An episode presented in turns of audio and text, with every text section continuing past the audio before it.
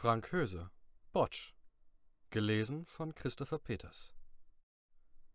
»Hey, Junge!« Balfour sprang auf und verließ seinen schattigen Platz unter dem Kran, wo er an einem Holo bastelte. Nakibs heiseres Gebrüll spornte ihn zur Eile an. »Hey, Junge! Da hat sich einer an den Fässern zu schaffen gemacht!« Balfour klappte seinen Holopad zusammen und lief los. Er war schmächtig für seine 15 Jahre, aber flink. Das war manchmal ein Vorteil, wenn Nakib richtig schlechte Laune hatte. Der Junge schob die Mütze tiefer in die Stirn, denn selbst unter dem Strahlungsschirm des Schrottplatzes brannte das grelle Licht der Doppelsonne erbarmungslos. Außer Atem langte er beim Schrottverwerter an. »Was ist?« »Die Fässer! Hast du Bohnen in den Ohren?« »Ich war hinten Aluminiumschreddern«, log Balfour. »Scheiß auf Aluminium«, brüllte Nakib. »Sieh dir den Mist an!« Der Blick des Jungen folgte dem Finger seines Chefs. Mit den Fässern war alles okay. Wer sollte auch Fässer voll Thoriumschrott klauen? »Was?« Balfour stutzte, als er begriff, worüber Nakib sich aufregte. Nicht die Unordnung, sondern die Ordnung unter den Fässern war verdächtig.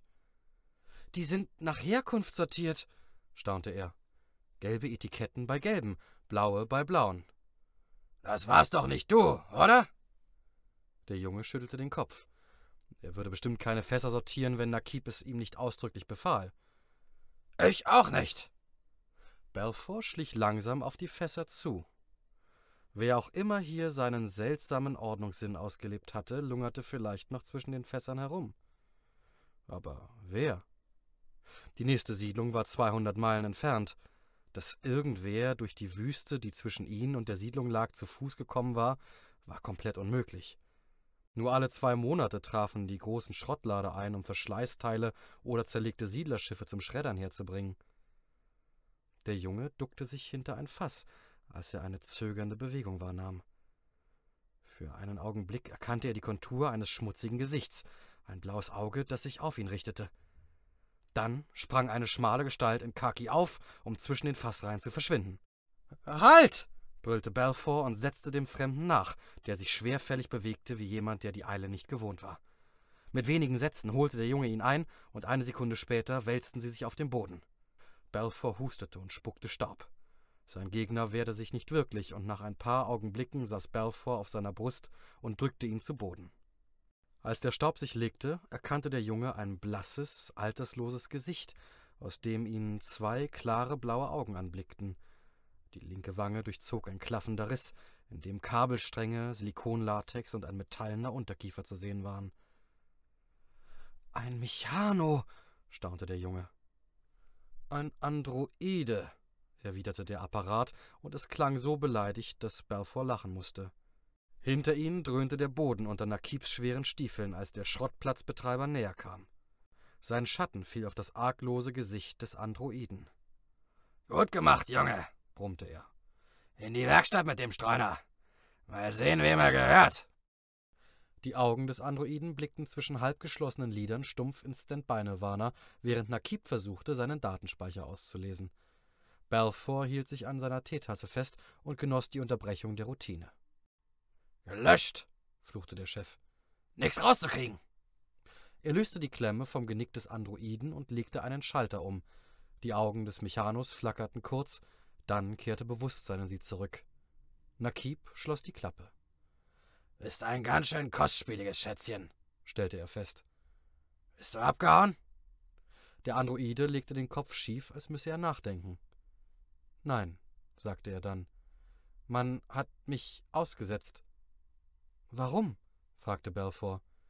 »Ein Kompatibilitätsproblem, Sir«, antwortete der Androide. »Ein unvermeidliches Update der Navigationssoftware. Meine Prozessorkapazität reichte nicht mehr aus. Ein Hardware-Upgrade erschien ökonomisch unsinnig.« »Du konntest dir die neuen Sternkarten nicht merken, und ein neues Gehirn war zu teuer.« »Zutreffend, Sir.« »Welches Schiff?« »Ich erinnere mich nicht.« Nakib brummte. Im Rücken des Androiden fehlte ein Speichermodul. Offensichtlich war die ID des Besitzers darauf gewesen. Man hatte ihn in diese Einöde abgesetzt und gehofft, dass die Strahlung und die Witterung des Planeten einen teuren Service umsonst erledigten. Einen Androiden zu entsorgen kostete. Ab und zu ging deshalb mal einer unterwegs verloren. »Was kannst du?« fragte Balfour. »Hast du einen Namen?« »Ich weiß nicht, ob ich einen Namen habe, Sir«, sagte der Androide. Diese Information gehörte zum ID-Chip, den der Besitzer entfernt hatte. »Ich bin gut in interstellarer Navigation.« »Na prima«, knurrte Nakib. »Endlich einer, der uns helfen kann, diesen Planeten um die Sonne zu fliegen.« Nakib hatte natürlich recht. Auf Gadmar war ein sternfahrender Androide so nutzlos wie ein Kropf. Trotzdem versuchte Balfour, seinen Chef zu überreden, ihm einen Job auf dem Schrottplatz zu geben. Nakib wollte davon nichts hören. Die Bürokratie war mit nach Gadmar gezogen, und es kostete Geld, einen Androiden anzumelden und zu betreiben. Er musste regelmäßig gewartet werden. Er durfte nur seiner Produktklasse entsprechend eingesetzt werden. Wie sollte das gehen? Außerdem war er gebührenpflichtig, versicherungspflichtig, steuerpflichtig. Himmelarsch. »Kommt nicht in die Tüte«, hatte Nakib gesagt, und das war sein letztes Wort gewesen. Balfour sah es widerwillig ein. Nakib war auf eigene Kosten mit dem Terraforming-Team nach Gadmar geflogen, um sein Geschäft zu eröffnen, und Regelverstöße konnten ihn seine Betreiberlizenz kosten. Aber der Androide tat dem Jungen leid. »Du brauchst einen Namen«, entschied Balfour, als er einen Streifen Isolierband auf den Riss in der Wange des Mechanos klebte. »Ich werde dich Botsch nennen.« »Botsch?« wiederholte der Androide verwundert. »Hat das eine Bedeutung, Sir?« »Nein«, lachte der Junge, »aber es ist besser als Hey du, würde ich sagen. Und übrigens, ich heiße Balfour.« »Was passiert jetzt mit mir?« »Ich weiß einen Platz, wo du bleiben kannst«, sagte Balfour. »Hier kann ich nicht bleiben?« »Nein«, antwortete der Junge, »wir kriegen sonst Schwierigkeiten. Jetzt komm.« Der riesige, rote Mond über dem Horizont hüllte die Dünen in ein sanftes Licht, das den Wüstensand zum Funkeln brachte. Der Sandgleiter holperte über die Dünenkämme auf eine Ansammlung von Felszacken zu, die ihnen lange, spitze, schwarze Schatten entgegenwarfen. Weit entfernt heulte ein Chagmar seine Klage dem Mond entgegen, und das passte zu der Traurigkeit, die Balfour in seiner Brust spürte, wie eine trübe Wolke. Immer wieder hatte der Androide ihn gefragt, was er dort tun sollte, und Balfour war keine Antwort eingefallen. Dort gab es eigentlich nicht viel. Lediglich eine Höhle, die Botsch tagsüber vor der zerstörerischen Strahlung schützen sollte, und nachts einen prächtigen Sternenhimmel. Botsch war dort oben sein Leben lang unterwegs gewesen. Ob es gut war, ihn mit diesem Himmel allein zu lassen? »Was ist deine Funktion, Balfour?« fragte Botsch unvermittelt.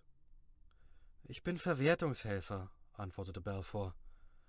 »Wenn das Stahlwerk in 5 Jahren gebaut wird, werde ich Verwertungsassistent, dann Verwertungstechniker, dann bilden sie mich zum Verwertungsingenieur aus. Auf dem Schrottplatz soll ich Erfahrungen sammeln. In dieser Vorgehensweise steckt Ordnung. Freut mich, dass es dir gefällt. Ich find's öde.« Botsch blinzelte. »Ich verstehe nicht.« Balfour zuckte mit den Achseln. »Ach, mit Nakib kann man nicht reden, und sonst ist hier draußen niemand. Manchmal wünschte ich, ich wäre nicht hier.« »Du möchtest woanders Verwertungshelfer sein?« Der Junge blickte den Androiden an und runzelte die Stirn. »Nicht ganz. Manchmal habe ich Lust, etwas ganz anderes zu machen.« Er schaltete den Motor ab und ließ das Fahrzeug im Schatten einer Düne ausgleiten. Dann zog er sein Holopad aus der Tasche. »Sieh her!« Er startete die Animation, an der er gerade arbeitete. Nichts Besonderes, aber hübsch. Eine daumengroße Pajak-Tänzerin, die eine klassische Szene tanzte. Eine Fingerübung, mehr nicht. Botsch betrachtete sie konzentriert. »Ich verstehe«, sagte er, als die Animation vorbei war. »Du möchtest Hologramme herstellen, damit andere Menschen Befriedigung empfinden können. Balfour seufzte. »Schön wär's«, sagte er, »aber es wird wohl ewig ein Hobby bleiben, fürchte ich.« »Ein Hobby?« »Etwas, das vorläufig nur mir Freude macht«, brummte Balfour und ließ den Motor wieder an. In den nächsten Tagen ging der Androide Balfour nicht mehr aus dem Kopf. Der Junge verstand, dass Botsch darunter litt, keine Beschäftigung zu haben. Seine Programmierung erlaubte ihm nicht, etwas anderes zu sein als Navigator. Er wollte auch gar nichts anderes sein. In den Bahnen, die die Sterne über Gadmar zogen, konnte er Muster erkennen, die dem Jungen verschlossen waren, und er war dafür geschaffen worden, diese Muster zu lesen und ihnen einen Sinn zu geben. Diese Tür war jetzt verschlossen. Aber Botsch war noch da, Botsch und eine Menge Zeit. Die Sekunde um Sekunde verstrich, während seine auf die Sterne gerichtete Intelligenz nach etwas hungerte, mit dem sie sich beschäftigen konnte. Balfour legte sein Holopad für ein paar Tage zur Seite und bastelte zwei einfache Sender aus dem Gerümpel, das hier in Hülle und Fülle herumlag. Wenn er Botsch schon nicht den Sinn des Lebens zurückgeben konnte, konnte er ihm wenigstens zuhören. Der Junge erschrak, als er die Silhouette des Androiden bemerkte, die sich gegen den grellen Himmel abhob. Er sprang aus dem Gleiter und kletterte wie eine Ziege den zerklüfteten Felsen empor. »Botsch, was tust du hier?« Der Androide kniete regungslos auf dem Boden. Er antwortete nicht. Balfour packte seine Schulter und drehte ihn herum. Die Strahlung hatte die synthetische Haut über seinem Gesicht so ausgedörrt, dass sie von Rissen und Furchen durchzogen war, wie ein vertrockneter Acker. Seine tiefblauen Pupillen waren zu einem verwaschenen, wasserhellen Blau ausgebleicht. Linien und Spiralen, in denen Balfour einen Sandkäfer erkannte, durchzogen den Sand vor seinen Knien. Ein Teil davon war verweht. »Ich sah ein Tier«, krächzte Botsch. In seiner Stimme war Sand zu hören. »In ihm lag Ordnung.« »Komm mit«, befahl Balfour und zog den Androiden auf die Beine. »Keine Widerrede!« Er schleppte Botsch in den Schatten zwischen den Felsen. Durch eine Spalte im Gestein gelangte man in eine kühle Höhle, zwei schräg gegeneinander geneigte Felsspalten, die einen natürlichen Dom bildeten. Der Junge lehnte den Androiden gegen einen Stein und setzte sich neben ihn. »Was hast du dir bloß dabei gedacht, du Idiot?« fluchte er. »Du weißt doch, dass die Strahlung dir schadet.« Botsch dachte nach. »Ich entschied, dass das nicht relevant ist«, sagte er dann. »Ich bekleide keine Funktion. Mein Verlust stellt keinen ökonomischen Nachteil dar. Er beeinträchtigt in keiner Weise das Funktionieren zentraler Systeme.« Balfour kniete sich vor den Androiden und nahm sein pockennarbiges Gesicht in die Hände. »Von Ökonomie verstehe ich nichts, aber ich brauche einen Kumpel«, sagte er. »Und ich bitte dich wenigstens vorübergehend, diese Funktion zu akzeptieren. Hier!« Er zog die Sender aus der Umhängetasche. »Nichts Großartiges, aber wir können miteinander reden. Wenn du etwas brauchst, kannst du es mir sagen, und ich werde dich besuchen.« »Besuchen?« echote Botsch und strich mit den Fingerspitzen über den Sender. »Ich möchte probieren, ob ich diese neue Funktion erfüllen kann.« »Freut mich«, sagte Balfour, und er meinte es so. »Und versprich mir nicht länger als eine Viertelstunde in die Sonne zu gehen.« Botsch versprach es, und Balfour erklärte ihm, was ein Kumpel war. Es dauerte eine Weile, aber Botsch begriff es. In den nächsten Tagen kommunizierte Balfour häufig mit dem Androiden. Botsch wollte ein paar Werkzeuge, und Balfour klaute sie aus dem Magazin und brachte sie ihm nach Feierabend. »Was machst du damit?« fragte der Junge. »Ich will etwas Ordnung schaffen«, antwortete Botsch. »Aber ich möchte noch nicht darüber sprechen.« Balfour fuhr zurück auf den Schrottplatz und dachte nicht mehr daran. In den nächsten Tagen wurden Botschs Anrufe seltener, und Balfour begann sich zu fragen, was der Mechano im Zwielicht seiner Höhle trieb. Als er sich gar nicht mehr meldete, beschloss der Junge, nach ihm zu sehen, aber Nakib machte ihm einen Strich durch die Rechnung. »Wir haben Ärger, Junge«, schnaufte er, als Balfour den Gleiter startklar machte. »Großer Verwertungsauftrag. Die Anlage auf Bersach hat einen Betriebsausfall. Wir müssen einspringen.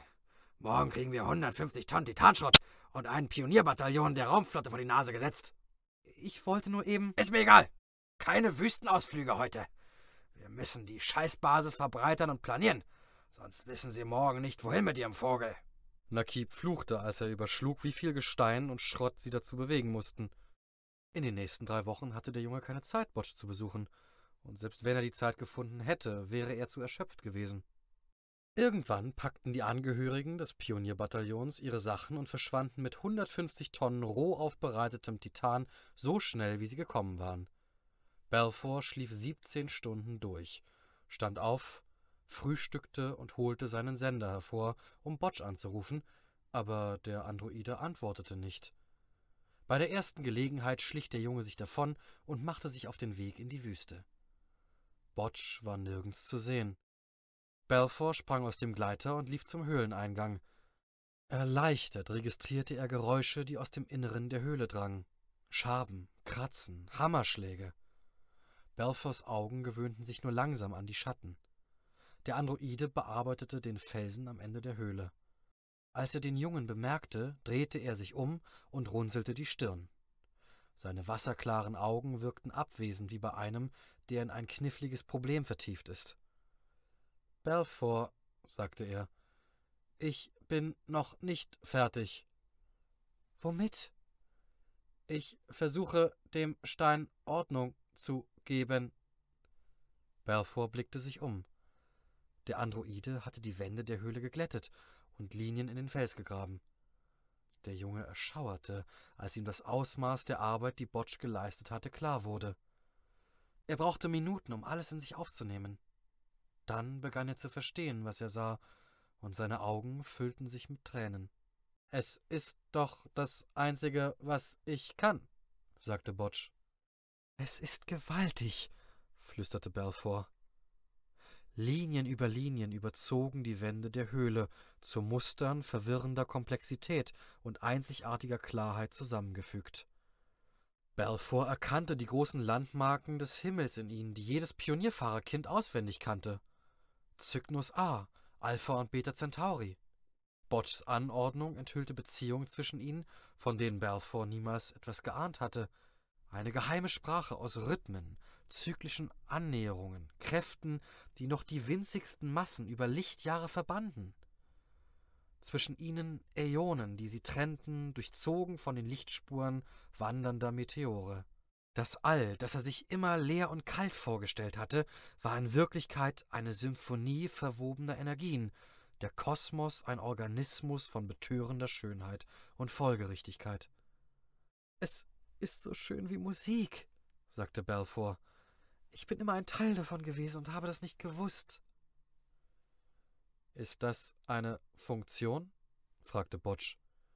»Empfindest du Befriedigung?« »Ja, das ist eine Funktion«, jubelte Balfour. »Du bist ein Künstler, Botsch, ein Schöpfer.« »Es ist eine Funktion«, stellte Botsch fest, und es klang erleichtert. Dann machte er sich wieder an die Arbeit.